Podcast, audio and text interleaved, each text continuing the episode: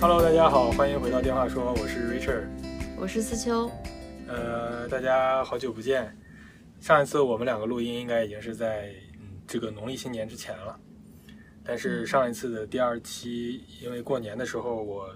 这个呃出了个差，然后出了趟国，所以就耽搁了很久，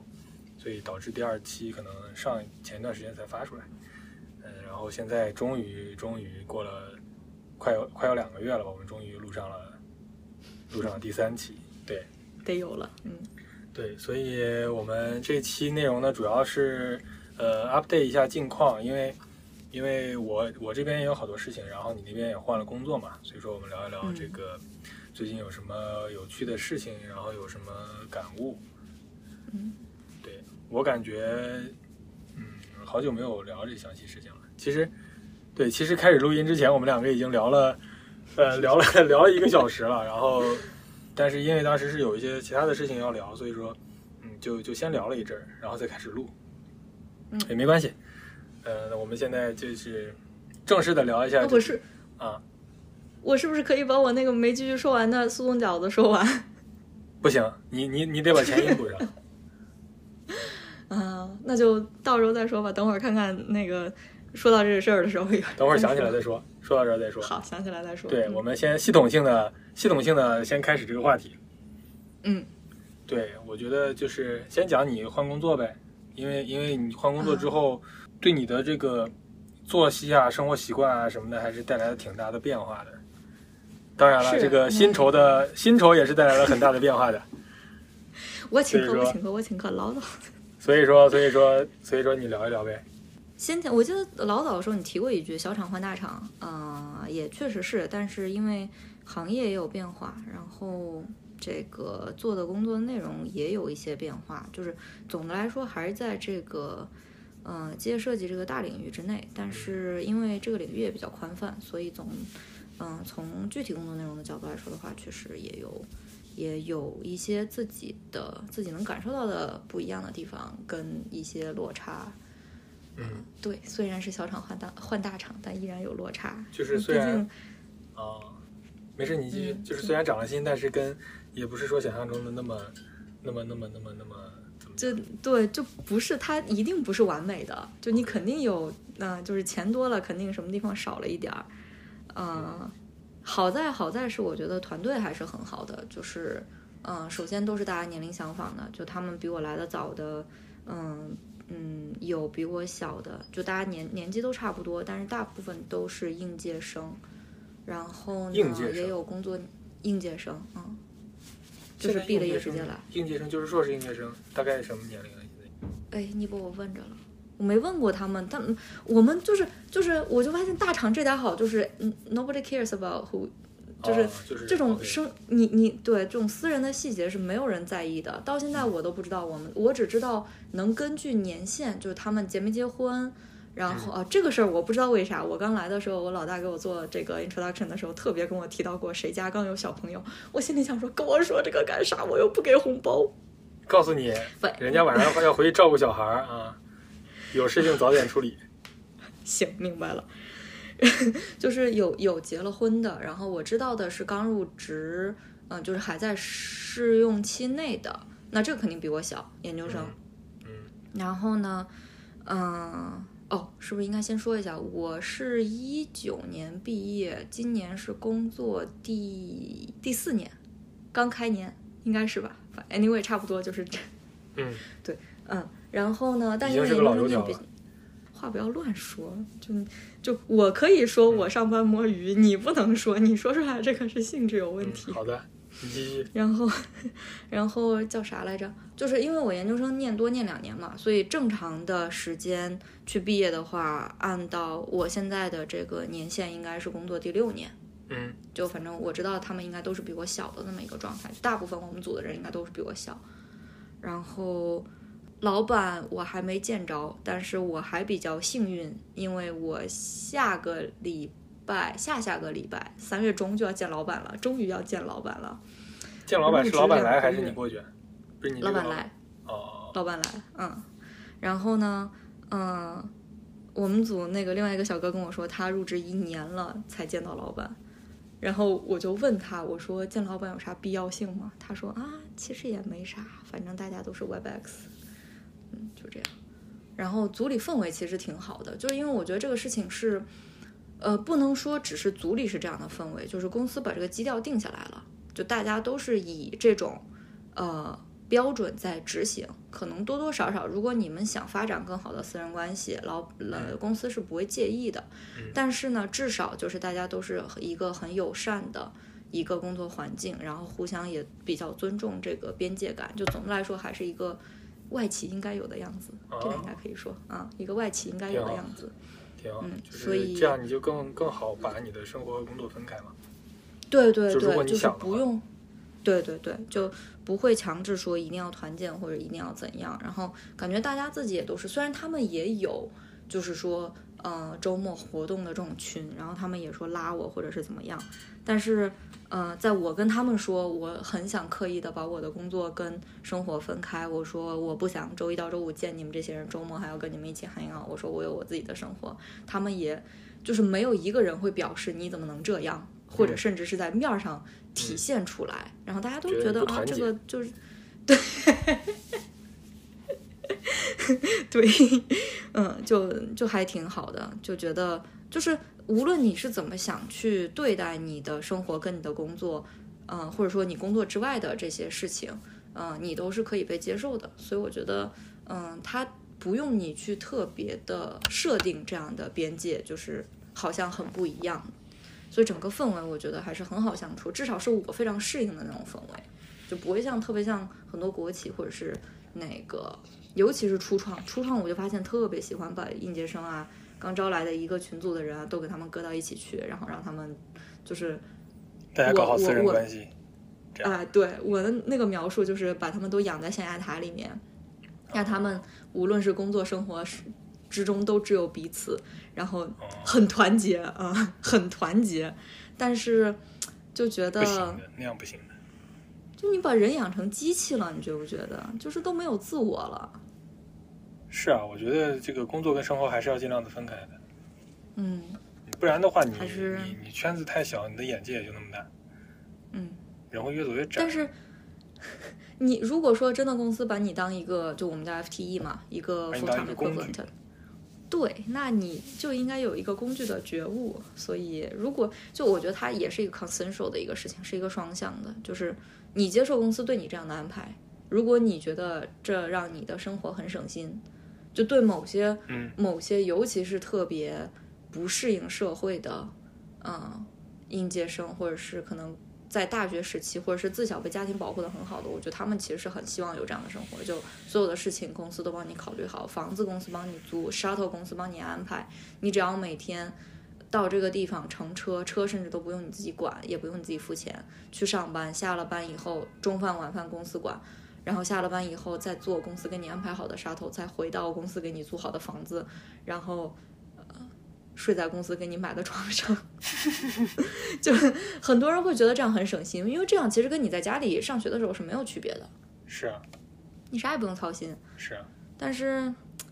我这次换工作就就还有一个点，就是因为是外企，所以它有一个一个 HR 的机构专门帮他处理所有的这种五险一金这一类的事情。所以其实我的五险一金，呃，五险一金给我缴的还是那个公司的名字，啊，嗯就是就可以说了是吗？就是可以说，你说可以说就可以说 呀。就是苹果研发（括弧北京）什么哎有限你公司上海分为什么公是司北吧？京？啊，当然是北京啦，因为是中国的公司，呃，就是中国的分公司哦，所以说它会有一个北京是吗？我以我以哦，OK OK 有有，它是括弧北京，啊，然后在在北京的这个公司，它要有上海、深圳什么乱七八糟各种各对地的这对对，个分的机分构哦公。司，嗯，都不是机构，它确实是分公司，因为分跟我公们司签的是上海的公司，就是对于我来说，那你的社保它不交在哪算儿啊？交在上海。就是上海啊，对啊，啊，我不算，我不是异地缴社保了，这就如果我是跟北京的签的公司，我我我是跟北京的公司签的合同的话，那他应该算是帮我在异地缴社保嘛，因为他在北京，但是我在上海，嗯嗯所以我刚说到哪儿来着？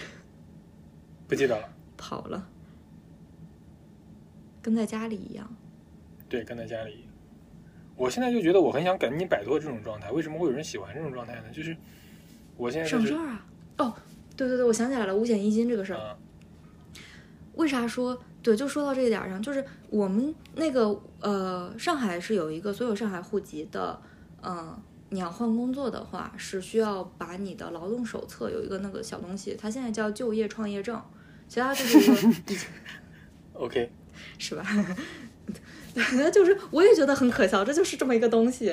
嗯，劳就是准许我劳动的一本儿一个小册子，嗯，就我作为一个一个个体，一个法律上承认的自然人，是不具有劳动能，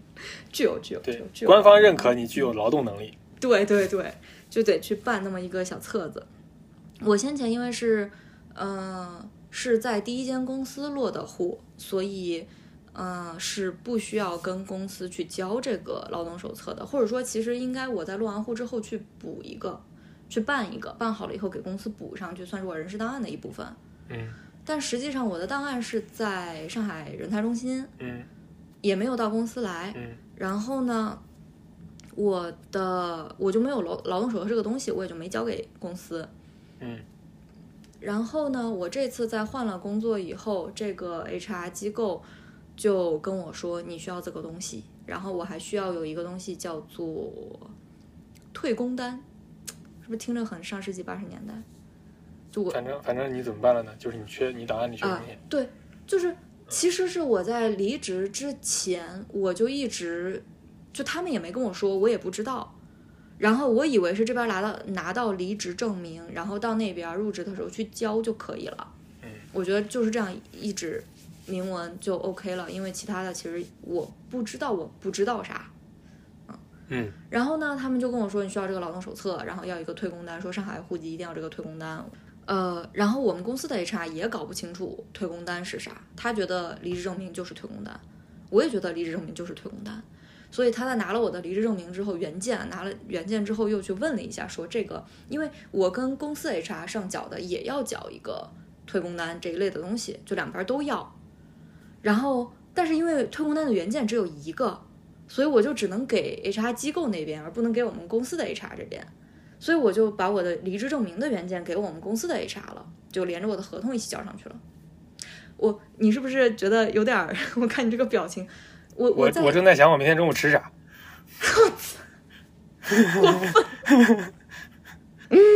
不好意思，不好意思，嗯就是你继续。总之就是他两边都要退工单，但是我只有一份退工单，所以我就跟 HR 这边公司 HR 这边说，我说我能不能把离职证明先给你。然后他其实人也挺好的，他就跟我说，我先拿着这个，然后我去问一下行不行，行的话我就留下，不行我再退给你。我说行，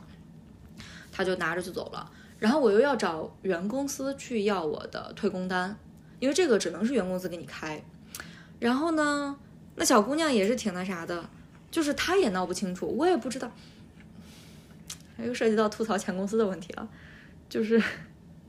为什么一个 HR 会弄不清这些事情呢？我也不知道。总之，他就弄弄不清，他还要找我们他的 HRD，就是 HR director 去问。问完了以后，又说跟我说哦，可以给开这个退工单，怎么怎么样，说你什么什么来拿吧，然后给我拍了个照，呃，然后我看了一眼，我说这个日期不对呀、我说你这上面写的是我我在前公司是三年的合约嘛，嗯然后三年之后续了一份约，然后第二份约大概有半年之后就换工作了。然后呢，他给我写的是我第一份合，呃，是我我忘了是哪一份合同了，就是那个时间长度明显不对。就其实对于我来说，续约这个事情，它跟你再签一份合同，因为合同本身没有任何变化。嗯讲道理，这应该是我认为啊，至少是我不知道从法律层面上，从学术界这个是怎么认定，但在我看来，这应该是一份合同。对于我这个人来说，三年半。啊，对，然后我的起始时间应该就是我最开始入职的时间，而不是嗯我续的续合合同同的那起始个的时间。啊，然后呢，我就问他，我说这个感觉不太合理，他也觉得，哎，这个好像不太合理。我心里就想说，你一个 HR，你不觉得这种东西是应该你能解释的清楚，且你在给我拍照之前，你就应该看好哎的事情呀吗？，这个事情你说到这儿，我就想起来，我就觉得现在，嗯，真的有很多人就是你，你就觉得很离谱。就是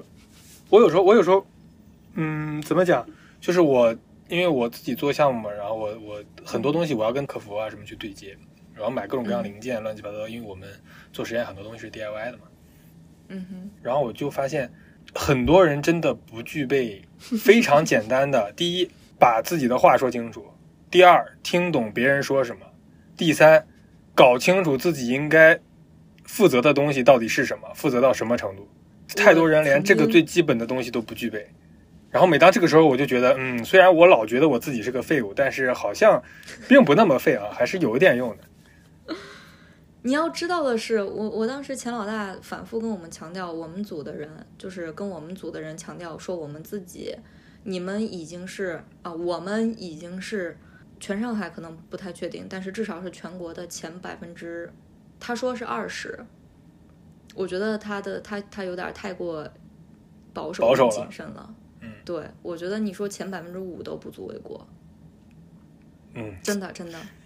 还是你自信啊呀、贼自信，我拿着宾大的合同不合同毕业证，我这两天还想我跟你说，我要把我毕业证裱起来，因为那个你看我，我给你看过我毕业证吗？我不知道，但我知道美国毕业证一般都比较 fancy。就我的本科的毕业证是很 fancy，就是表面是那种作坊皮革质地的，就他自己，嗯，嗯哦， 哦他自己就是一个折叠的，就跟国内国内毕业证是一个壳加一张纸，一个壳加一张纸，对，嗯，我们那个不能算是个壳，因为它很薄嗯，它就是做了那样的一个，就你可以认为它是一个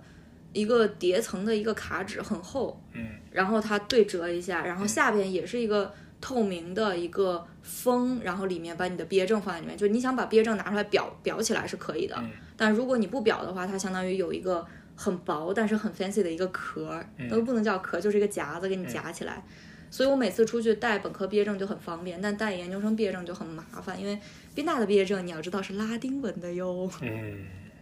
甚历至史我悠久，我我第一次去参加工作入职的时候，他一直想从我的毕业证上找到我毕业的年份，嗯，找不到，找不不认到得。哦，嗯， 然后，然后后来就是学校哎，说说你说这一说就我就觉得我这毕业证，我们已经拿到的就不说了，即将拿到这个也不是很 漂亮，没有机会可以了，表啊，这都是后话，就不要不要着急，总会有的。就跟我昨天晚上摸麻将的时候一样，每次一抓起来，不要讲麻将牌回到主题， one step at a time，让我一件一件把这事儿说完。嗯说毕业证这个事儿，虽然我不知道说到我忘了说到啥，想到毕业证这个事儿，但是我我前一段时间去沈阳签证的时候，不是跟我妈一个同学就跟树一块儿吃饭嘛，嗯然后我就跟叔叔聊起来这事儿来着，我就说，他说，他说为啥一开始在机场他没认出来我，就是因为我拖了个箱子，他觉得我不会带箱子。嗯，我说对，但是因为我的那个材料里面有一个毕业证，这毕业证得拿箱子装，就是它比平时的你的背包的那大一个圈儿，对对哦，就大那么一圈儿，但你又希望它四角尖尖，所嗯以我就得拿原来呃学校给我寄毕业证的那个大信封封那个啊，对，那个很硬的一个卡纸的信封，刚好能把它装好。然后我就把那个一块儿带上，那我一个背包肯定就不行了，我就拉了个箱子，因为就二十寸的小箱子。嗯然后，然后我后来就跟那个叔叔讨论，我说我本来也想去买个玻璃框，把我这个毕业证裱起来，但是想了想，嗯，不行，太太 cheesy 了，就是大家都这么干，就感觉没什么创意。叔叔最后给我出了个招，嗯，说你买个卷轴呀。我知道，拉开那种，对，哦然后也不用卷起来，就也不用说携带什么，携带你肯定还是希望它平整，因为那个毕业证那张卡纸也很硬，如果你真的要卷，就无论到卷到什么半径下，它都会留那个折痕的折。嗯，对，就跟那个国画那种做旧痕迹一样，嗯搓衣板儿那种。，然后就就说，我我这两天就在看这个事，看这个把我的卷轴裱起来的这么一个事儿，然后哎呀贼开心。好，那个办手续这个事儿还没说完，啊，你 怎么还记着呢？就是还没说，因为这个事儿还没有落到他应该落到的那个点上。我给你，我给你三十秒时间，你把它落下去。就这件事情，其实到最后为止，你就会发现你需要一个大概一个月时间左右的一个长度，然后这中间还会发生不同的，就更新的事情需要你去处理，然后你要再把这件事情安排在一个在它 deadline 之前更合适的时间去做好。然后这些所有的事情，其实如果你在一个所谓象牙塔的环境里面，你是不需要去处理的。啊，就有人给你全部对，对，包了。这就是，就是你是根本不知道这个，就是当时我在深圳的时候，我就的是有一个天 同事，绕半天绕半天，原来最后落在象牙塔这里了。我可是是万象万牙没塔有一想开到，始就是在说象牙塔嘛，就真的你会发现很多人他连一点点的这种基本的生活技能，或者说你觉得他这个年纪，在他这个环境，在他所拥有的相处的事物当中，他需要的生活技能是没有的。嗯，嗯，是这就是在学校待我太久可能会有这样的，这不样光是在学校，我觉得是是你，尤其是就是家里面会不会让你去操心这些事情的时候啊，是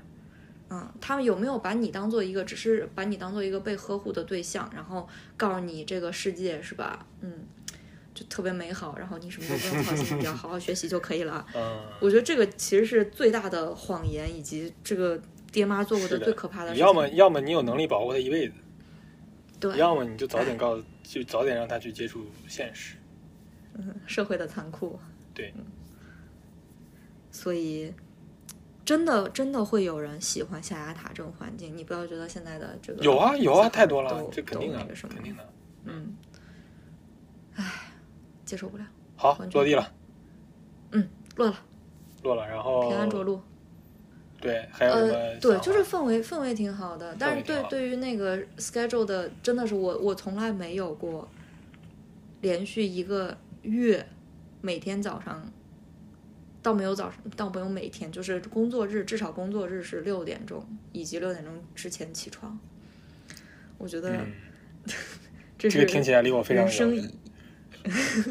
人生一 大改变，但是说实话，我一直是很想去做到这件事情的。我也，就是都想早 起，就必须得有一个事情推着你才能才能实现。嗯我就觉得早起这个事情啊，你要是真的想实现，那就只有去上班，不然是不可能的。啊，反你正还对得我来在一说是个这样。朝九晚五的公司上对班，你对还不对，能你在还不能是种那种特别灵活上班时间的那种，不然你根本嗯突破不了。但其实早起还是，我觉得我个人感觉，可能确实是人的节律的这个影响吧，嗯就是早起肯定还是会舒服很多的。应该早睡早起，如果能实现的话，对，就我觉得我能个人能感受到最大的差异就是我会呃想要控制每就是每天睡觉的时长，嗯比先前十二点一点钟再去睡，我需要的时长要短。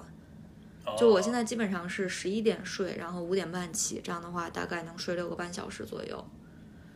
但是那先你这前个的时间话好，短啊！还可以，我觉得你中午睡吗？中午不睡，对，应该中午不睡。那你一天睡六个半小时，嗯哇塞，嗯，还可以。早起这么神奇吗但？是我觉得这个是我感受到一个很大的变化，就而且尤其是，但是你刚刚说有一点，我觉得还是不一定能成型，就是这个工作，就是你虽然说早上，呃，就是工作让你早起，你的。规定的上班时间让你早起，但是如果你本身对于上班这件事情并不是 negative 的，啊，就甚至不是 neutral 你的还是还是想逃避，对然后就不会起来，然后最后就搞得，呃，怎么就讲，你就自己是会很卡到难最受后的 deadline 起来，然后匆匆忙忙的出去，然后搞得很狼狈。对，这个其实是这个还是更上面。你再往下的话，你就会发现，可能即即使你八点钟上班，你六点半能起来，但是你六点半起来，整个人是会处在一个非常难受的一个状态。然后你一早上的起床气，那对于我我来说就是起床气，我会非常的重。就你在这一个半小时里面，不要跟我说任何一句话，嗯，否则的话，要么我会忘东西，要么我会烦的要死。嗯，就是，但是就现从在早我上五就开始点紧半绷起，啊，就是五点半起的那种感觉，就是首先是我早上起来喝咖啡，去洗漱、换衣服、编头发，再去把每天白天的咖啡准备好打包，然后哦吃早饭一边儿，然后再出门。就每天早上流程是这样的。嗯就是我会处在一个很轻松的一个状态，就并不是说我做完这件事以后，我立马赶着去做下一件事，再去赶着做下哦，一件就是事，再你去觉赶得着轻做轻下一松件松事。做完做完一套下来之后，时间差不多刚刚好。对，然后你就可以出门了，然后出门这个时间也掐得很好，然后基本上就是你早上是一个，呃，是一个你的 morning routine 是一个让你很享很舒服受或者说至少是放松的，对，舒服的一个状态，而并不是说我现在要赶着去上班，所以我要赶紧刷牙，我要赶紧起来，然后我穿什么衣服，啊我在那纠结半天，这那这那的。哇塞，就那并这不是个一你个还是蛮压力厉很害大的我觉得如果是我，我可能很难做到，就是我肯定是会拖到最后一分钟才起，然后起来之后就是，呃，抓紧时间洗漱，然后穿个衣服就走那样，就会把时间嗯看得我非常死。如果说、嗯如果说我最开始去上班的话，应该是这个样子。但现在我早上因为有有我早上可以也是慢慢的做一个舒服的一个节奏，然后出门。那是因嗯为我们的时间比较灵活嘛。我觉得整个就是这个 routine setting 下来，也不是说是在我需要六点钟起床之后才 settle 下来的，嗯，所以是之前就有，但之前的感觉其实感受一直不是特别好，因为时间一方面可能也是因为时间确实不那么紧张，所以我就会坐在沙发上玩手机，然后一玩就玩过点儿，然后接下来还是有点紧张，有点有点局促，嗯然后现在就是完全戒掉玩手机这个这个坐在沙发上玩手机这么一个二十分钟的时间，可能都。但是我就非常奇怪的一点就是我，我总是有那么十几二十分钟时间是找不回来的。就我五点半起，然后我大概知道我洗澡就用二十分钟，但我每次起来以后去喝一杯咖啡，上个厕所，然后开始收拾收拾，拿拿那个衣服去洗澡，洗完澡总是是在我起床之后四十分钟，就刚起床的二十分钟是找不回来的，很奇怪。我也没想太多了，现在我觉得我现在对我的 morning routine 已经非常满意了。没所谓了嗯，对，就都可以了。所以一方面是觉得睡觉的时间长度是不需要那么长了，虽然我现在白天还是在犯困，真的是在犯困犯肯定啊但是就是跟我的睡觉时间长短可能关系，可能跟我还是没有适应到这个 schedule 上面去。啊，对你毕竟才才多长时间？才一个月？嗯一个月，嗯，哇塞，我哦才先一前个可月！是咋？哇，是啊，我回来才一个月，我感觉过了好长时间啊。其实才四个礼拜，嗯我感觉做了好发生了好多好多事情了。是好事吗？我不知道，可能确实是回来这一个月比较充实嗯吧。就我觉得现在现在离过年出去玩那些，因为我是二月四号嗯回来的吧？今天几号？今天三月三月几四号？号，今天三月四号啊，嗯，整整一个月。我我觉得出去已经是上个月的事情了，不是上个世纪的事情是上个月， 啊，是上个月的事情，但是我觉得它已经是上个世纪的事情了，每天都被很多东西填满了，我觉得是个好事儿，是个好就事，是个好事。是就如果你一是晃发现，哇，已经过去一个月了，怎么这么快就过去一个月嗯是了？然后这个其实是不太呢好，这个说明你基本上这一个月没干什么事情嘛。你回头看这一个月没有什么你可以，你可以回忆起来的事情，所以你觉得这个一个月凑一下就过去了。嗯但我现在这样，我觉得啊，这才这这这才过去了一个月，就才说明一这个一个月月我其实干了很多事情。然后我的潜意识里这些东西不应该是一个月之内就发生了这么多事情，但它就是发生了。嗯你可以所重新把你自己的效率 evaluate 一下，对就说不还定蛮是好更高效了。就还蛮好的。嗯，对，所以我就一个月的时间，感觉首先是自己早上的这个精神面貌发生了非常大的变化。以前总觉得七八点起就还挺挺不爽的，现在五点半起就觉得就还挺已经爽的。嗯，然后每天晚上回来就是也可以再安排安排去稍微运动一下，然后回来十点，其实十点多真的是十点多就开始困了。我我会尽量早一点说，想十一点之前就躺到床上，嗯，然后现在入睡也很快，就那是感觉还是一个比较比较我健觉得康这的个整作个息。整个是一个比较健康的作息，然后你状态也比较好。嗯我其实就很希望这样。我现在因为这个时间灵活，就导致早上有时候磨磨唧唧不怎么起来，然后早饭也不怎嗯么吃，然后晚上呢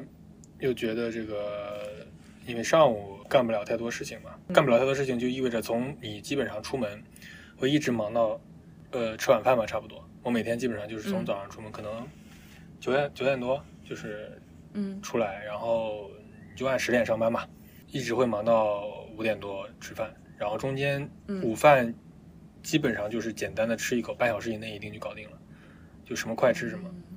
然后就是嗯马就是马不停蹄，一个事儿接一个事就全部处理完，大概到这个时候，然后然后这个时候你就会觉得你依然会觉得这一天的这个时间不够，事儿没干完，然后晚上就会再干一会儿，但是晚嗯上吃完饭那会儿那个点儿就因为前面已经很很快节奏的干了很多事情嘛，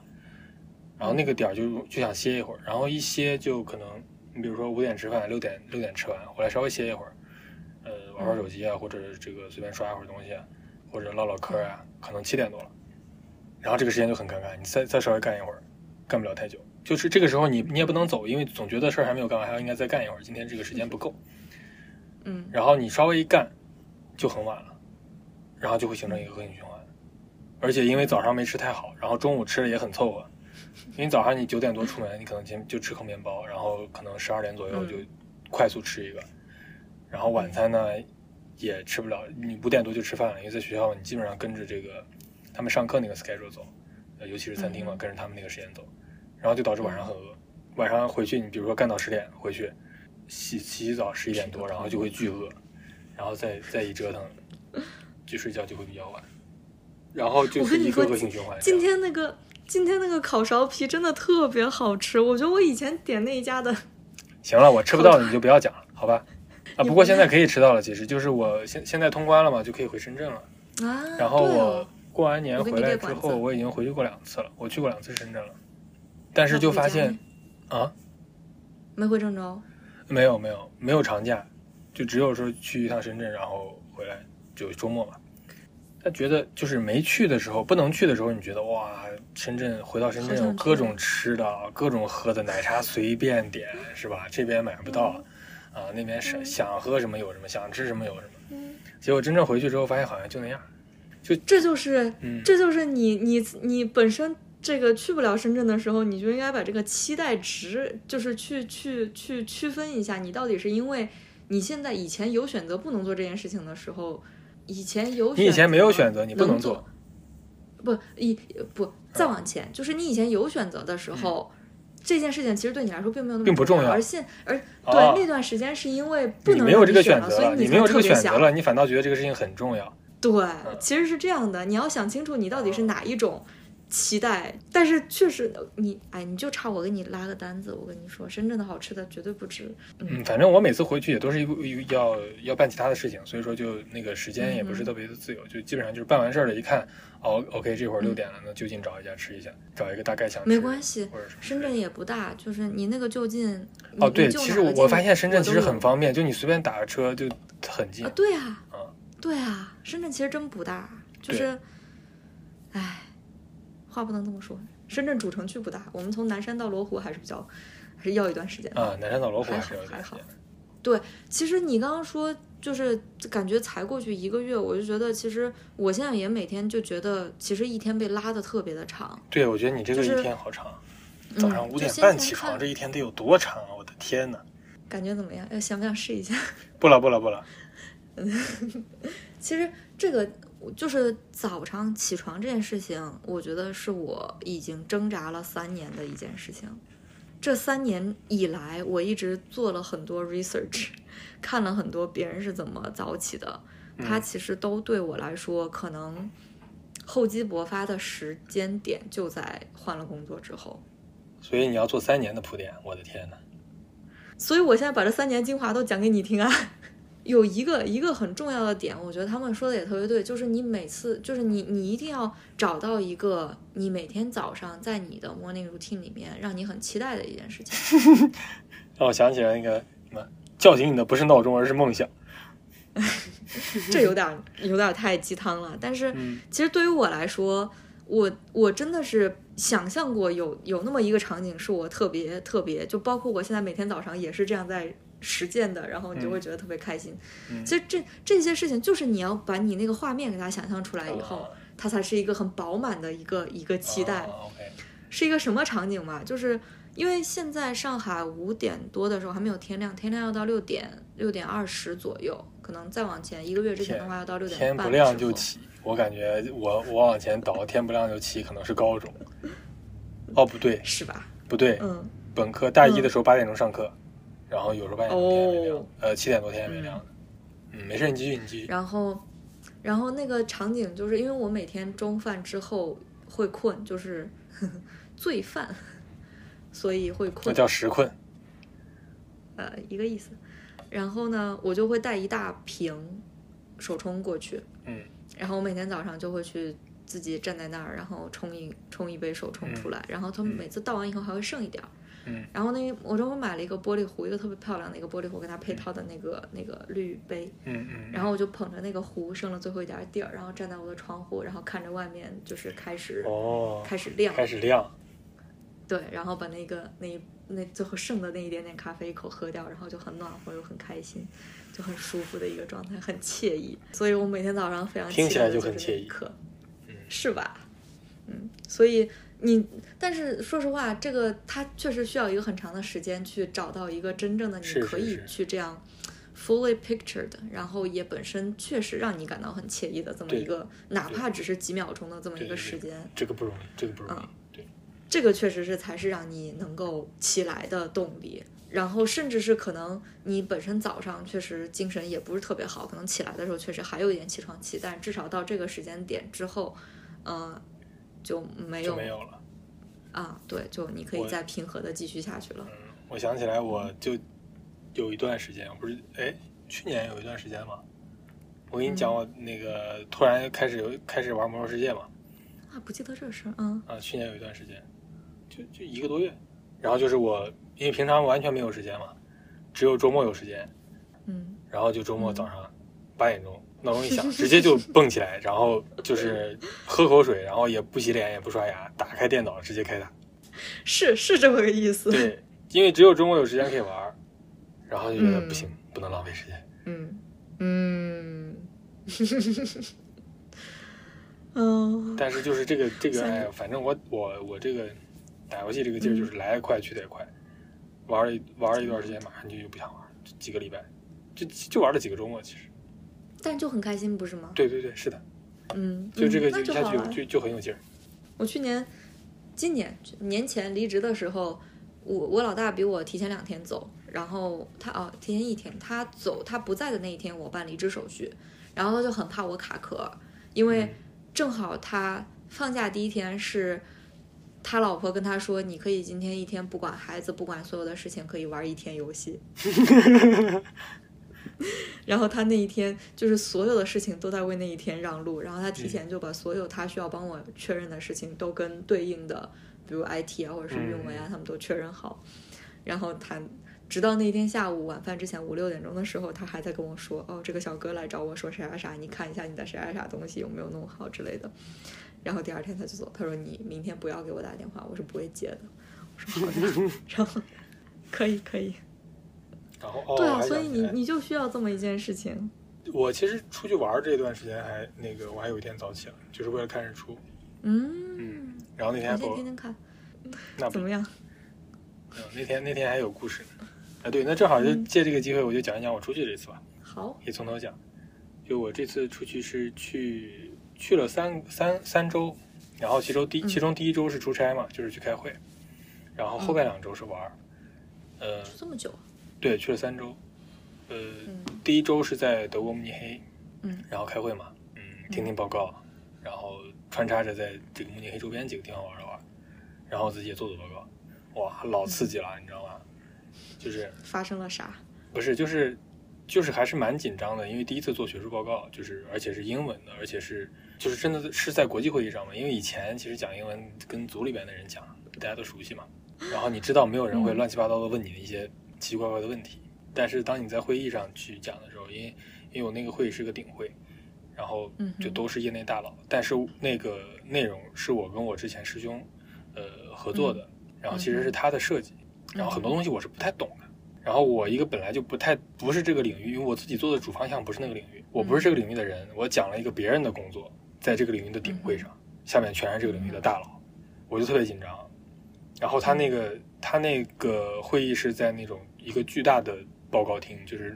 我看到你那个台了，对，应该是类似于是那种可以演类似于话剧或者什么舞台剧那种大舞台，嗯然后上面还有二层的那种，边上二层的那种，那种啊，包厢，呃不是包厢，反正就包厢那个位置，但是它就是二楼的看台嘛。嗯嗯嗯，然后那个整个那个房间好像是从一楼到二楼，嗯好像是两层还是三层，我忘记了。然后就下面坐满都是人，你就我就在上面讲开。心吗？开始我特别紧张，直到后来我发现了它可以演讲者模式，因 为因为因为因为因为平常我们讲组会啊、讲报告啊，老板是不允许嗯有稿子的，就是你可以你可以自己准备稿子，你可以去练，但是你讲的时候是不允许嗯读稿子的。然后，但是我到那儿发现可以读稿，我就嗨了，嗯 就是因为我那个报告是最后一天，是会议会期的第四天，然后我们有、嗯呃同学，就是其他组里的，也是我们学校的人，我们在机场的时候碰到了，然后赶紧加了微信，然后他们是第一天就去做报告了，然后我就问我说这个上去能演讲这模式吗？他说能，嗯，嗯老爽嗯，然后我就对着屏看。后来下来我问他们，他们说你看起来不像在念稿子，哎呦，可以，就是演的不错我，我念一段，我抬头看一眼底下，念一段抬头看一眼底下，然后装的特别自信的样子。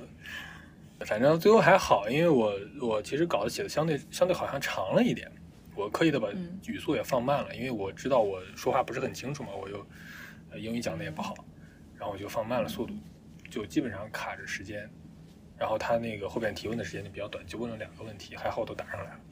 开心啊！还是蛮紧张的，尤其第二个问题嗯，问问题的人好像是一个，我我听不出来，有点像印度，但好像又不是印度的口音的一个人，然后英语说的也不好，就就口音特别重，我没太听懂。嗯嗯然后我就大概猜了一个，我问他你是不是要问这个，然后嗯他说不是，他就然后他就跟我说了一个，我已经具体忘了是什么了，反正他就给我说了个名词儿，那个名词儿我听懂了，我说哦 OK 你问的这个嗯，然后我就答上来了， ，OK，然后就觉得还蛮你知高道兴的，，那英文它是一个像诗歌一样，它是或者像唱歌一样，它是有节奏、有韵律的。你不能嗯像中文一样，它吭吭吭吭一个节就是一个节，然后你觉得它是一个不重要的节，你就把它吃掉，这个是不行的。嗯反正我讲中文也讲不清楚。那天就是我回来剪我们的这个音频的时候，我就发现我这个说话是越来越不清楚，越来越不清楚。这个，嗯，我觉得跟那个啥也有关系，跟你早年间在北京待那几年也有关系，就是哦因为你听北京话就是有点那种拖泥带水的吞感觉。音啊，对吞音这个连音就是很严重的这么一个，对对，对对，我我原来是从小的时候，我奶奶就老说我说你吐字不清，然后后来到北京就发扬光大 了，然后就借这然个后对所以嗯这个契机，我就剪音频，我就发现我哇塞，我以前不觉得有什么问题，但是嗯前段剪音频，我觉得我我最后自己都听不出来我说了个啥。我所以我是现真在的我要是刻意的、刻意的尽量字正嗯腔圆一点，然后说话尽量慢一点。对，但是但是中文跟英文我觉得还是不一样，就是你中文的时候还是要一个字就是一个音，它是一个一个节一个节一个节，然后你要把每一个节都给它念出来。是的，但英文反而不是，英文它是一个有、啊对有对起伏、有腔调的这么一个东西，所以它更像去去唱歌或者说去念嗯诗这么的一个感觉。没关系，不重要，我讲完了。然后反正我我那个那个那个 presentation 做的还可以，我觉得还我还嗯挺满意的。然后就高高兴兴的去玩儿，然后、嗯，然后在这是最重要的。对在慕尼黑那几天，因为会期是四天嘛，然后我们提前了一天到，嗯哼嗯然后第一天我们就去周围玩了，然后中间有一天会期四天，有一天我没去，然后到另外一个景点玩了一下。嗯然后会期期间基本上就还挺忙的，因为我们订酒店订晚了，没有订到会议的那个地方。他那个会议是在、嗯呃慕尼黑工业大学的新校区，在郊区，嗯哼然后那边就就那一家酒店，我没订上。嗯，我们就想着，与其订在半路，不如直接订在市里边。结果然后就就结果就自己蠢了，坑了自己。对，就每天早上起巨早，要过去赶早上的早场。比较扯的是，就是你一天的会议结束了，五六点钟了，嗯你回来你觉得这天还没玩儿呢，市里边转转，嗯啊，吃点东西，看一看，嗯，然后回去就很晚然了。后那几天搞得特别累。这次出去玩，我最大感觉就是，如果你真的出去，嗯，这种短期的旅行，不要玩太久，太累了。你得有一个好的作息跟一个正确的预期，预期我觉得这是一个很重要的一个事情。嗯，你得把你的时间轴放慢一点，因为你在旅行当中会遇到各种各样的问题，因为毕竟你不在那个地方生活，你可能很多东西你都要现场去 figure out。对，就是就是你预期的太顺了，然后你觉得好像 OK，我从这个地方到那个地方，查了一下 OK，呃，半小时就到了，我就留了半小时，但实际上到那儿买票搞半天，嗯，嗯，就是这种都是情况非常有可能发生的。对，就就我们这就是这种感觉，就是你到任何地方，很多东西都是要现查，你不熟悉，走一步就要查一步。你觉得好像嗯哼我中午，比如说中午我玩一下，我觉得这个地方 OK，我留半小时，超市随便买点东西就行了，没有细看。结果结果发现上午玩那个点周围没有超市，嗯，然后我要走一段时间去超市，然后我注意这个去超市又要等一个车，这个车又要等好久，对嗯，就是没有经验嘛，然后就搞得特别累。还行，还然行。后反正总体玩的还是挺好的，就我觉得德国南部，然后瑞士，嗯，很好玩，嗯，对对瑞士非常的满意，除了除了贵也没有任何毛病。 ETH ，E 深一个。你去那儿冷吗？冬天？其实还好，你看那边虽然到处都是嗯雪哦山，但实际上温度就零度上下，比北京暖和太多了。那是北京可零下十度呢，北京还干。对比北京暖和太多了。跑到那边是，呃，肯定比香港干一些，但是远没有北京干。嗯，我们去那就还觉挺得舒还服的好，对，从嗯就觉得还蛮好的，没有特别不适应。咱俩以后可以住隔壁，我在瑞典买别墅，你跑去瑞士，不远啊不，远。可以，瑞是典吧可以，嗯，好地方哈。北欧还是很不错。我就去了这一趟，我觉嗯得总的来说那边还是蛮舒适的。就如果你能在当地，嗯，找到工作，然后拿当地的收入，嗯应该日子过得是很爽的，没有那么大压力，然后也没有那些社交的压力，就生活很简单，嗯城市也小，然 后各方面设施也都很便宜，呃，不不是便宜，很便利。嗯，嘴瓢了，嗯嗯不便宜，便利。嗯，肯定的，能理解。行，我也想去，可惜了我的 KTH，下回吧，看看哪一个 offer 的背书够不够再去去 KTH。去我觉得太爽了。然后，然后，然后我们老板最近说鼓励我们，因为今年全部开放了嘛，鼓励我们去、嗯呃参加国际会议，因为前面憋了几年嘛，我们很多人都是要嗯哼毕业了还没出没出去开过会，这个是不行的，肯定不行的。嗯就你嗯哼 PhD 这边要求你应该是学校就要求你，学校给你出报销就最应该是可以报销三次的，就一年这一个会应该整是个比较正常 PhD 的。对哦，就鼓励你最起码要出去开两到三次会，嗯哼，学校给报销一部分经费，然后剩下的老板包。嗯哼，然后我们老板就鼓励大家说，最近这个疫情三年了，你们都没开过会，你嗯们今年一定要好好想一想，你们要规划好你们的东西去开会。嗯如果嗯哼最顶会去不了，稍微呃 level low 一点的也可以，你们都要去。嗯然后嗯哼，趁着现在我有 钱，啊，你们要规划好，抓住机会，你别犹犹豫豫，犹犹豫豫，今年不去，明年我没钱了，你想去？嗯，那也就是说你今年还会有，有对我旅行我已的经计瞄划上了，这次去，嗯呃，因为去了德国，去了瑞士，去了意大利，呃，意大利嗯总哼总体给我的印象不是很好，然后我应该不会嗯那再就对去了，对，应该不会再去了。然后瑞士印象很好，但是我有点遗憾没有去奥地利，然后我就看到那个会嗯今年十一月在奥地利， 可以，我老板推荐我们去，好我老板给我们推荐了两个会，一个是今年六月份在日本的，一个是嗯哼，十一月在奥地利的，然后他说这两个会他都会去，然后鼓励我们投，嗯嗯，我看能不能六月的赶不上了，然后看能不能赶一个啊，去那边。这么早就结了吗？六月那个很早我就是结真了，没啥概念。它是这样的， OK 基本上就是你，你拿那个十一月那个会举举例吧，好像是嗯，五月份就截稿了。五月份截稿之后，审这么久啊？基本上我们这个领域的会都两个月到两个月审稿期吧，大概两个月出结果。嗯嗯哼，你要五月份截止，七月份、七八月份出嗯结果，他最起码要给你准备三个月的时间，就去办签证这些东西的。哦哦哦，对对对，那是我那啥了。我们老板当时他是那个啥的，他应该是审你们的稿的，啊，然后他就是说走就走了，就跟我们对说对，去老板当来时说，是你 对，但你要考虑到参会的大家都是学生啊，你签证问题什么的，基本上都要预留两到三个月嗯给全世界各地的人去去签证嘛。然后对我来嗯说就是这个羊毛啊，一定要 hold 住。老板就报很 啊，多好了，住，他报会议会议会议的费用肯定都报嘛，然后报一个会议的嗯哼，会议期间的住宿，然后报完买机票，嗯你自己自付就是你会期以外的吃，会期以外嗯的所有的花销，以及你到那到那边的交通，以及就是会期期间的也你也要自费交通和吃饭。嗯哼，没多少钱，啊、对，就也不是没多少钱吧，还是挺多的。但是但是他已经把大头给报销了嘛，机票也报了，就很爽。吃饭跟交通能有多少钱啊？嗯，跟机票不能比嘛，但嗯其实交通挺贵的。我这趟玩下来就是这种，除了往、嗯哼除了我从香港往返机票的交通，我们两个人不对，嗯一个人差不多就一万块，三周三周光交通差不多一万他块。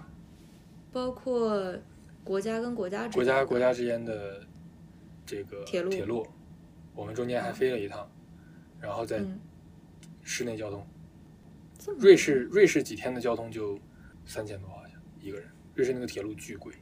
嗯，就是它单程都不太贵，但是加起来，因为你跑的嗯趟数多嘛，你各种城市之间来回绕，去好多个城市嘛，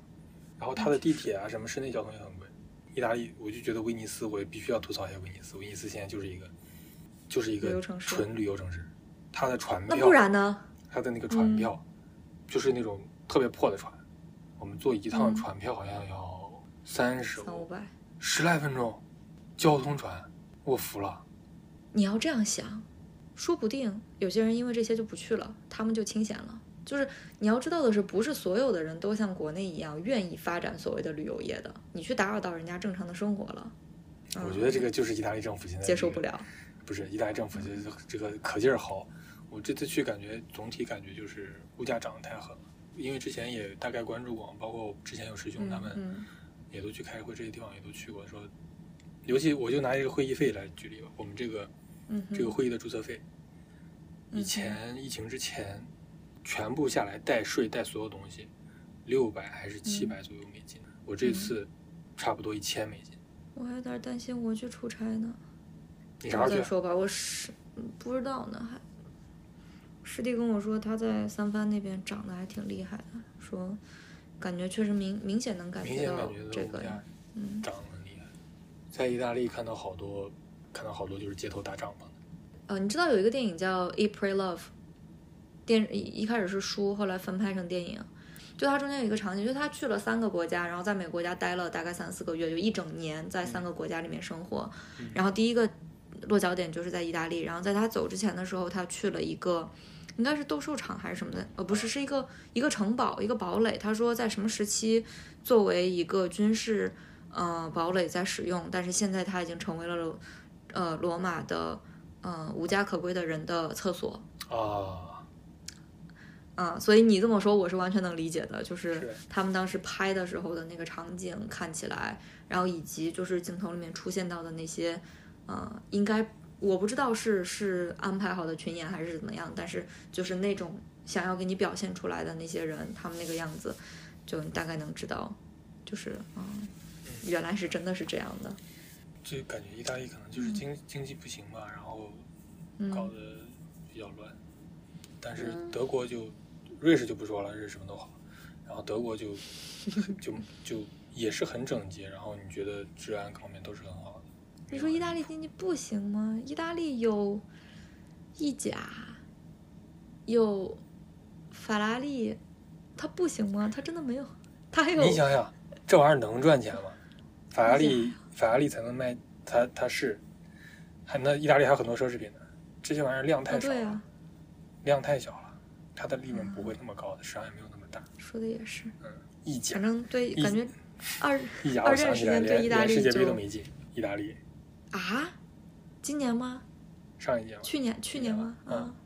好，不错，真棒。哦，我想起来了，是的，他们就说当时踢什么预选赛的时候，因为没有进世界杯，所以两个意大利男模队跑去 F 一哪一站现场看比赛去了，啊，被被在 P 房里面拍到了。我想起来对啊这事儿了。对啊，跟他同样没有进世界杯的还有中国队， 嗯，是的。嗯那你算了吗？你这三周的，就是交通的话，大概是一万，然后其他的开销就相当于还是划算的这一圈儿出去。很划算，啊因为因为我们算了一下，大概花了是八万多嗯哼。花了花了应该是八万多港币，然后其中有嗯两万是机票，嗯机票这么便宜、啊，啊、往返机票大概一万港币我们单程都要三五万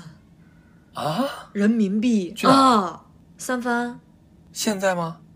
我听他们聊来着，我没有之前具体疫情那段查时，间是出，但凡出个国都有好几万，但现在应该不会了。我不是一月份的时候想回住家再去看嘛，那个时候没有开放，啊就那个时候我我看了最便宜的，就我最划算的应该是飞休斯顿或者是迈阿密。嗯，我以前一直刻板印象，因为我一直是从亚特兰大转机的，所以我、嗯我后来查机票也一直是查亚特兰大。嗯，但是我后来才发现，就是傻了，我为什么要飞亚特兰大呢？我我完全可以飞一个离 Panama City 更近的地方。嗯，然后我就查，其实到迈阿密，或者是到休斯顿，或者是休斯顿旁边那个叫啥来着，奥斯汀，嗯，反正要么飞德州，要么飞迈阿密是最省钱的，嗯那个也只要大概不到三万往返机票。结果他们跟我说三番要三五万，我当时就惊了，而且还是单程，我就嗯，反正公司出钱，反正我们那个机票就还好，往返一万。嗯然后你看机票两万，注册费，刚才不是说一嗯千美金左右嘛，然后加上那边住的几天，住的一周好像是五千住了六哦，所以天。你在你在瑞士跟其他地方住都是自己掏的钱？哦，对，那肯定的。对，只有会议期间那几天是可以报销的嘛。然后会议那几天的报嗯销好像是五千，哎，五千多还是六千多？就就算它和注册费一起是两两万吧，两万五好像是，嗯嗯，是四万五。嗯然后剩下大概还花了四万，嗯剩下四万左右就是交通，基本上是两万左右，剩下就是吃。嗯但吃这个啊，不对，不光是吃，还有景点之类的。反正吃我们算了一下，就比我们在香港，呃，多了一点点，多了三四千块吧。因为我们在香港一个月基本要吃一万块，我们两个人香港吃饭这么贵吗？啊，我们食堂吃碗面五十哦，，对对对对对，我想起来了。我在中环的时候找了一个 burger 店，坐下来一百二一个 burger。嗯，对，就我我们就是到那之后发现，也是因为在香港待了一段时间，所以那边的物价对我们冲击没有那么大。当时我们在那儿吃的时候就说，哎，网上都说瑞士贵的要命，这没有那么贵啊。后来再一想，哦，不对，我们是拿香港的物价比，嗯，就就还好。嗯如果说你从不能拿从大陆直接过来，的你想大陆吃碗面十来块钱，你一线城市吃碗面二十来块钱，嗯啊你你这个这也有点那啥了啊！一线城市现在吃碗面也要三十块钱了啊，也要三十块钱。一线好城市市民 OK，啊，给 OK，你你吃碗科面普一三十下，块而钱。且是那种是那种连锁的，就甚至不是那种比较好的，就是嗯连锁的店里面随便吃一碗流水线上下来的面都要三十块钱了。所以就到那边就发现好像还好，没有那么吓人，就比我们在这边吃饭稍微贵了一点。我们也没有买东西，因为因为没啥可买的。呃，对，你在香港，你何必去那儿买呢？对没对必要对，。是的。本来想着去那边买点纪念品，后来一看一个一个冰箱贴，反正大几欧，我说算了，何必呢？嗯，主要是因为回来也没地儿贴，回来其实想着给给边上朋友什么带个伴手礼，但是后来一想、嗯又想买巧克力，后来一看，妈的，同样的东西香港更便宜，买个锤子。对，现在这个确实是，包括你知道，我妈去西班牙嗯背了个陶罐儿回 来，然后在德国还是在哪儿买了买了一套锅，嗯，买了一套刀。 到现在那个刀，因为他们落了北京以后，从北京上高铁是带不上高铁的，然后一直想让北京我妈那个同学，到现在的刀还在阿姨家里，嗯想让她同学给寄，但是好像记不了。嗯，也对对，他们就说啥时候我飞过去，让我给驮回来。 我妈买过好多这种，她就觉得我当时在美国的时候买的那个是单立人还是双立人吧？Anyway，就是啊，就那些刀就贼好用，她就很想把我那个大炒锅也背回来。我说这个咱真背不了，算了吧，别别纠结是吧？然后她就去买过，但是那个陶罐儿是真好看，是那种背面贴着墙很很服帖的，好像从墙里面伸出来的一样。嗯啊，就还真是还挺好看的。然后他就没事儿在里面插点绿萝什么的。我我是真没想到他能背那么个东西回来，居然回来还没脆嗯，就就已经很那个啥了，很不容易我了。跟你说，我们当时就是意大利还是蛮蛮暖和的，但是在德国，包嗯括上瑞士会很冷嘛。然后我们就带了其实是两个季节的衣服，我们是拖了，我想想啊，拖了一个大箱子，一个小箱子，嗯不想太多。最后我们的办法是带了很多那嗯我知道种了， 快要想想扔又舍不得扔的衣服，你知道吗？ 然后从德国走的时候没有扔，因为后面还要回来。但是从从瑞士开始，从雪山下来之后，我们知道不会再上雪山了，开始扔东西，嗯然后走一路扔一路，走一路扔一路，在哟喂，对，在意大利也扔了很多，因为因为我们是这样，我们是要一个闭环的行程，我们是从德国一路往下走，嗯嗯嗯走到意大利，走到罗马，最后最后飞回德国，最后一天晚上飞回德嗯国，第二天一早从慕尼黑再回香港，所以最后我们要在慕尼黑留一晚，所嗯以就我们就只留了那一晚的厚衣服，但实际我们带了几套厚衣服，因为在德国、瑞士中间要换嘛，嗯哼，从瑞士走，厚衣服就扔了一堆，然后就只剩一套。意大利那边往下走的时候，玩着扔着，玩着扔着，玩着扔着，最后我们的行李比走的时候少了差不多十公斤，人家都是走一路买一路，你俩可好？走一路扔一 路。啊最后那基本上我们空出了一个小箱子，太爽了，那你何必走的时候带那么？因为要穿啊。你在德国加瑞士待了十多天了，你不能只穿一身衣服。我今年回郑州，年二十八回去的，年初四回来的，应该在家待了有六天，二应该是二十七晚上还是二十八晚上，反正就五六天的样子。嗯，我就带了一件大衣。我跟你说，羊绒是个好东西。我今年回去的时候买了一件骆驼毛的大衣，就在郑州，因为正好那个店里面正好进去试了一下，感觉还不错。哎，我有个问题，等一下打断一下，羊绒的是不是不能机洗？嗯，不能机洗，啊，那那只能那干洗我不可能买的。手洗或者干洗。对我来，对于我来说，不能机洗的衣服，我是不可能让它存在的。等你穿完你就知道了。你先不要把话说那么死，我也不提前跟你。对，我记得塞你入之这前么是多你这这个话之前是你跟我说的，啊，是吗？好，对，就你但跟是我讲的，有一说个你东西不能机洗的东西你是不可能买的。结果后来你再给我推，那是洗碗机。哦，这样啊，嗯，好吧。反正现在让我手洗衣服是不可能的。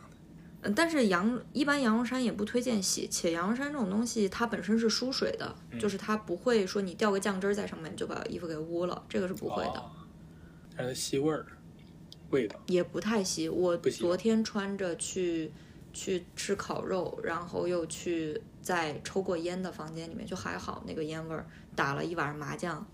嗯，回来没什么味儿。我这件儿便宜，我这件儿在网上买的才七百多吧，好像是。我这件儿是百分之三十羊绒，百分之七十羊毛混纺的，啊，纯羊绒的。我给我妈买过一件儿，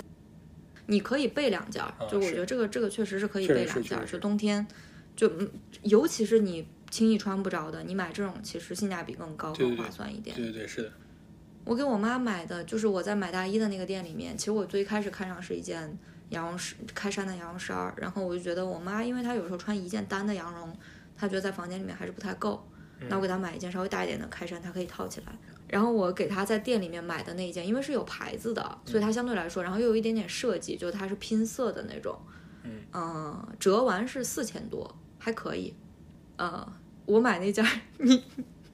我还说吗？没事，我听一听有钱人大概要买什么样的衣服。 你没。然后买之前，其实我是没想着那个啥的，但是因为换了工作，先前是拿到顾问合同以后，带着我爸去商场花了一万多块钱，给我爸置办了多少身行头这样的，我就后来怕我妈心里这个不平平衡嗯，白眼我就狼说那给他买一件儿， 给他买了一件儿，然后就还行，感觉还挺好的。他当时跟我烦的是，我本来就想说，我说要不回去的时候我就跟他说，我说要不给你买一件儿元旦的时候，他说别买，说我都七八件儿，你给我买那干啥？嗯，这话听起来很像我奶奶说的。 不对，这我不吃亏了吗？我不介意， 就是我当时一听七八件儿羊绒衫儿，我心里想说，行，这我终于知道我是跟谁学的了。但是那一件儿后来，因为我第二天回家的时候，呃，第二次回家过年的时候回家要去上坟嘛，然后上坟烧纸啊什么的刮的，我那天那个毛衣上面沾了好多那个烧完以后知道的那个沫，对。然后回回去把它洗了，其实也不是不能机洗，它只是说你不要去甩干，甩干的话它会拉变形的。啊哦然后你你可以很轻柔的机洗，洗完了以后，然后把它摆成它应该的形状，嗯然后让它阴干，或者是对，或者是就是轻微的熨烫，给它搞成原来的形状就可以。然后呢，我就穿着我妈那件儿就出去了，啊，还真是挺舒服的。我我是想说啥来着？我忘 了，我也忘了。不，anyway 吧，就是我们说给我妈们买说那件说完儿羊毛啥衫之前在说啥来着？哦，说我走一路扔东西。扔衣服嘛，对对对我就对说你不要扔，你买其实羊毛衫它就是那种很薄，但是又很暖和。嗯就是我回郑州的时候，其实就是带了一件，你可以认为就是偏从薄到中之间的那个厚度的羊绒衫，然后带了一件大衣，我就回郑州了，零下十度没啥问题。哦，挺好然后它打包起来又很方便，就是是它不太容易折。对我等一下把那个链接发给你，我觉得我买的那个店还挺实惠的，就是这样呃，你不一定非要买纯羊绒，但是你买羊毛、羊绒混纺的，它稍微有一点重量，然后也会比较厚质，你就会感觉它填充就是在你的呃短袖跟外衣之间的那个填充也会感觉比较饱满，就还挺、嗯挺好的，我是可觉以得。可以哎买一件儿。今年今年如果这个嗯会能中，十一月份就穿它。这这次 这是吧次去了挺好嗯要滑雪，这次去瑞士很大一个遗憾没有滑雪，就是啊。那你需要其冲实锋是衣，我是穿了冲锋衣去的，我们都买了冲锋、嗯呃穿了冲锋衣去。哦，我想起来为什么我那个轻了，因为我扔不对，冲锋衣是我回来扔的。对，我在路上扔了一嗯批，然后回来又把我这次去穿的鞋、冲锋衣什么的全都扔了，因为都是嗯，本来就你觉得想扔，然后又有点舍不嗯得扔的东西，这次回来清理到了一大批，特别爽。为啥会是会想扔呢？就是对他觉得不满意，有点旧了，穿了好几年了，然后觉得旧了，但是又觉得哎呀，这个衣服其实也还能穿，你不那么讲究的话，其实也没所谓。这就是为啥买衣服永远嗯啊，也不是永远不要买，就是我现在会发现，我不要再买去买不要买衣服那看种衣服的时劣候，质特别便宜的那种。呃，一个是这个，一个是现在我更倾向于买，嗯，像是米色、白色、黑色这种。啊、就是不会太跳，然后又不容易过时，然后这样对，然后互相之间又很好好搭，你搭根本不用操心。对，这种现在会买的比较多，甚至是说现在再看到不是白色的短袖的时候，我就不看了。然后或者是有那种颜色特别亮的毛衣、卫衣的时候，也就不看了。其实我有一天心里特别痒痒，我特别想花，嗯但是嗯，嗯，一个是咋不太不知道，嗯，当时手边没有租雪具的地方，因为我们当时坐缆厂车，嗯不能租吗？我们雪是场不能租吗？我们没有，首先我们没有去专门的雪场，然后嗯很多都是我们看到有人在滑，但不知道他们是从哪儿从哪儿开始的，不知道从哪儿去租设备。嗯，嗯，就是因为其实总的来说还是我们没有规划滑雪这件事情。哦但是看到别人在滑呢，心里又痒痒，然后痒痒的时候，你就会纠结：我这会儿我是去找个地儿租个设备滑一会儿呢，还是说就按就原计划？就是坡滚下去就完了呗。不行，因为因为看到那个其实挺危险的，就是我们很犹豫的一个点，就是因为他们那边那个雪道都很自然，你知道啊吗？就是沿着那个山坡，嗯就是一百八十度弯儿，直接掉头那种弯儿，边上是没有护栏的。但你这种，我觉得你能你能看到别人凭空看到别人在滑雪，应该也不是一个有规划的雪场吧？对，就他们那边它就是一很个自然的由，没有地说方嗯雪场，就是基本就是大家都是自对然的。啊。所以，如果你真的要去雪场的话，我觉得还是 OK 的，就可能还是真的是没有想没有想到对，把没这有个事情想放，到他们那边行应该程是里那去不同的是不同的山，然后是对应大概不同级别的这种怎么讲雪道，雪道，然后不同你有初有专门问初学者滑去哪几个山合适，然后哪些高级玩家去哪几个山合适，然后感觉冬天就嗯你是需要大家都在滑雪，然后我们就在那儿看，所以我就说，你就就是坡滚下去就行了，还想那么多干啥？速度还慢，还安全，还不用雪具。呃，那是自然景观，瑞士的自然景观太壮观了，然后肯定的，然后，嗯然后奥地利听他们说，跟瑞士那边很像，因为都是阿尔卑斯山嗯，沿线嘛。延安，嗯，然后，蛮期待的。我们一起去那个，来一我个跟你说，我们在机场认识那个那帮同学，他们去了、去了一趟奥地利，他们兜了一个巨大的圈，他们从慕尼黑，嗯，然后往东走，去了奥地利，然后去了捷克布拉格，然后回嗯到德国的北边柏林，然后去了荷兰阿姆斯特丹，往西哇，然后好像没去巴黎，对，反正阿姆斯特丹，然后回到呃回到慕尼黑，然后走，兜了一大圈。可以。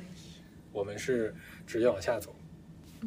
就我当时住家的时候是两个人嘛，两个人，啊还有一个啊，他他家里就在捷捷克克，他那个哦对我我后来都已经有一段时间就感觉捷克呀，就尤其是布拉格这三个字儿特别那个啥，就特别的就欧洲的那种风格，然后这那这那的，然后网上有很多图片，然后后来看了看，就他给我看了看他高中的那个地方，就在布拉格广场的某一条街拐出去楼上，嗯然后我当时就觉得，就第一个感觉是世界真小。嗯，第二个感觉是，就就是你觉得越来越觉得这个世界很小，然后你就觉得很多东西它都是触手可及的。，对我这次也有这种感觉，就是嗯，你觉得在在书里边听说过一百遍的东西，然后电影里边看到过的东西，然后你真正站到那里的时候，你发现它并没有那么那么遥不可及遥，远它就是人家嗯本地人日常生活中门口一个小广场而已，嗯，每天都要路过，就跟嗯咱们这就是自己这家样楼下的一个一个一个什么绿什么城地方广场，对，就这种感觉，就觉得很神奇。尤其在罗马的时候，就罗马虽然它它意大利虽然各种治安啊什么这些东西都不行，但是嗯它的这个古迹确实是。所以嗯为什么？计划了这么长的罗马的行程？就是因为我不是跟你讲，我一直在看那个罗马那系列的书嘛，嗯就我嗯看完就觉得到那边去找一些书里边看到过的东西，然后我大概知道一下它的，知道一点它的历史背景。就是我我当时在嗯嗯嗯，在罗马最后行程，我空出来了一天，空出来大半天，嗯我就拖着箱子，因为房间也房那个酒店已经退了嘛。它不能寄存吗？我因为后面我就直接从那儿走了，就不想再回去，因为我们住的地方稍微有点远，不顺路。对，嗯行然后吧我就那你真的 需要一个羊绒衫。啊，继续。怎么又扯到羊绒衫？对，就是我最后没地方去，我就又回到了呃古罗马广场那边，我就嗯演它古罗马广场是已经是罗罗马市现在的地下一层了，大概就是我们在正常嗯马路上，呃，嗯它就像是那种挖掘的挖掘出来的遗迹，就有点像你看秦始皇兵马俑一样那种感觉，它是嗯下沉一层的，下沉式的，嗯对，下沉沉下去一层了。我不这个东西其实我一直没有理解，就是为什么两千多年呃不止两千年了啊差啊差不多两千年，两千多年前的建筑现在会在现在城市的负一层，但它现在就是这个这么发生了，这个我还没有搞明白，但是它就是这个样子。问一问地质学，我就站在那个路边，那个因为它上面有一条路嘛，路边上你看下去就是那个广场，我就在路边趴在栏杆上就看下来，然后就觉得很神奇，就是你在书中你看到那些历史人物他的那种各种伟大功绩，他为整个人类文明做出的贡献，他就葬在这里，就在你眼前。这一块石头就是当年那个为了纪念他建的那个建筑的残骸。嗯我就觉得特别神奇。我专门找到了那个地方，就是叫凯撒神殿，就是凯撒本人埋的地方，就是那个凯撒神君凯撒埋的地方，嗯一个破烂的，就跟那个老家那种呃乡下那种厕所那么大一个嗯三面墙，然后前面有一大块石头，石头上也没有字儿了，然后那个石头后边有一个小土坡，然后土坡上放了几束花，边上都是垃圾。凯撒就埋在这下面，就当时我觉得就是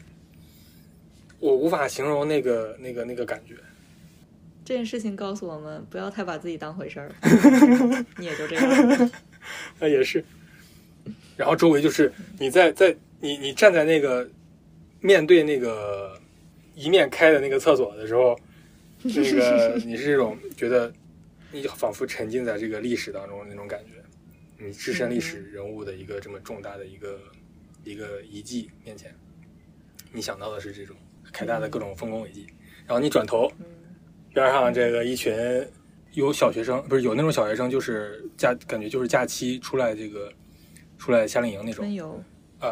学生的团，然后还有那种欧洲的，也是跟我们那种呃老杨红那种戴个小红帽那种 团，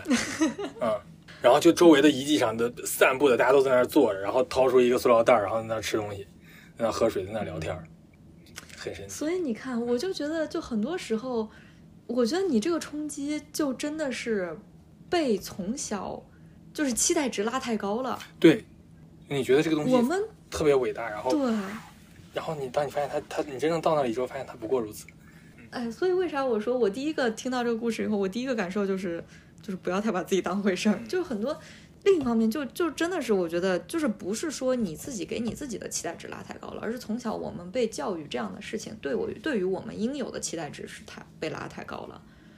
就是包括你很小的时候宣传说去天安门广场去看日出、去看嗯升旗，看这升那这旗嗯那，你都觉得、哇，就特别的无上荣光的一件事情。对，然后你要亲亲眼见证这一刻，不啦不啦不啦，你你去过的对吧？嗯，我感觉咋？样？嗯我在北京这几年九年多，好像好像没嗯看过升旗。我看升旗好像是小学时候去的，嗯哎，看没看？没看过升旗，对，看过降旗，是刚好去附近玩儿碰上了降旗，就看了一眼。所以你你你或者说就类似的这样的事情，就你小时候的时候去看那个升旗，跟你后来就这么一个 occasionally 去遇到的一个降旗，你会发现，无论你怎么样，这些事情还在发生着，这个世界还在平行的往前在推进，嗯所以就是很多事情没有必要去给自己特别大的压力。啊，也是，你把时间放长远了看，你任何对一个人在历对史里边不过是一粒沙，一粒尘埃。一粒尘埃，对，嗯不能太把自己当回事儿。真的，就当时我在那儿，就是我面前是凯撒的墓，嗯 然后转过头，就是就是，其实是你是如果是你不知道这些东西，然后你不去不去查，我当时手机上下了一个 APP，、嗯我才知道这个破殿是奥古斯都神殿，这个看着跟厕所一样的东西是凯撒神殿，那边路边放了一块破石头，是当年纪念奥古斯都的一个，好像是奥古斯都凯旋门，对，奥古斯都凯旋门。嗯，剩一块石头，不起眼儿，就在那边上扔着，然后就你觉再得想一想太更近的，就是你在你离得还近，你比我离得还近。管城区的那个商城遗址，你有印象吗？啊嗯，它不就是个土坡吗？啊是，就是个土坡。嗯，商城城墙，真的是我小时候跟那个谁，我俩在那儿真的是跑来跑去，跑来跑去，不知道多少趟。你在那儿，那个那个土坡不就很小吗？就一小段不。知道，对不？我的意思就在它周围嘛，就你我老知道能看见不它。不不不，我的意思是，我爸小时候就是在那儿长大的，就是那时候跟我我跟我爸有时候后来回去嘛，有一次回去很小小学的时候，看到那边那个路面在挖，说是修路的时候挖到了之前的古墓、商城遗址，就一个小土坡，现在是个小公园儿，但其嗯就实是这样，这跟就跟当地人看到说你说的那些神殿啊、这了那了是一个感受。商代嗯对比比那个啥还远，历史的开始基本上是，下就不说了嘛，所以啊，就基本上就是所以商代开始我就是觉得很多时候你去对应一下，其实就是这么一回事儿。也是也是，你要这么说也是，只是因后为来我就这几年看这个老马这个西方这些历史看的比嗯较多，所以对他的印象比较深刻。然后嗯你像中国这些历史，其实都是我们以前上学的时候学的东西了，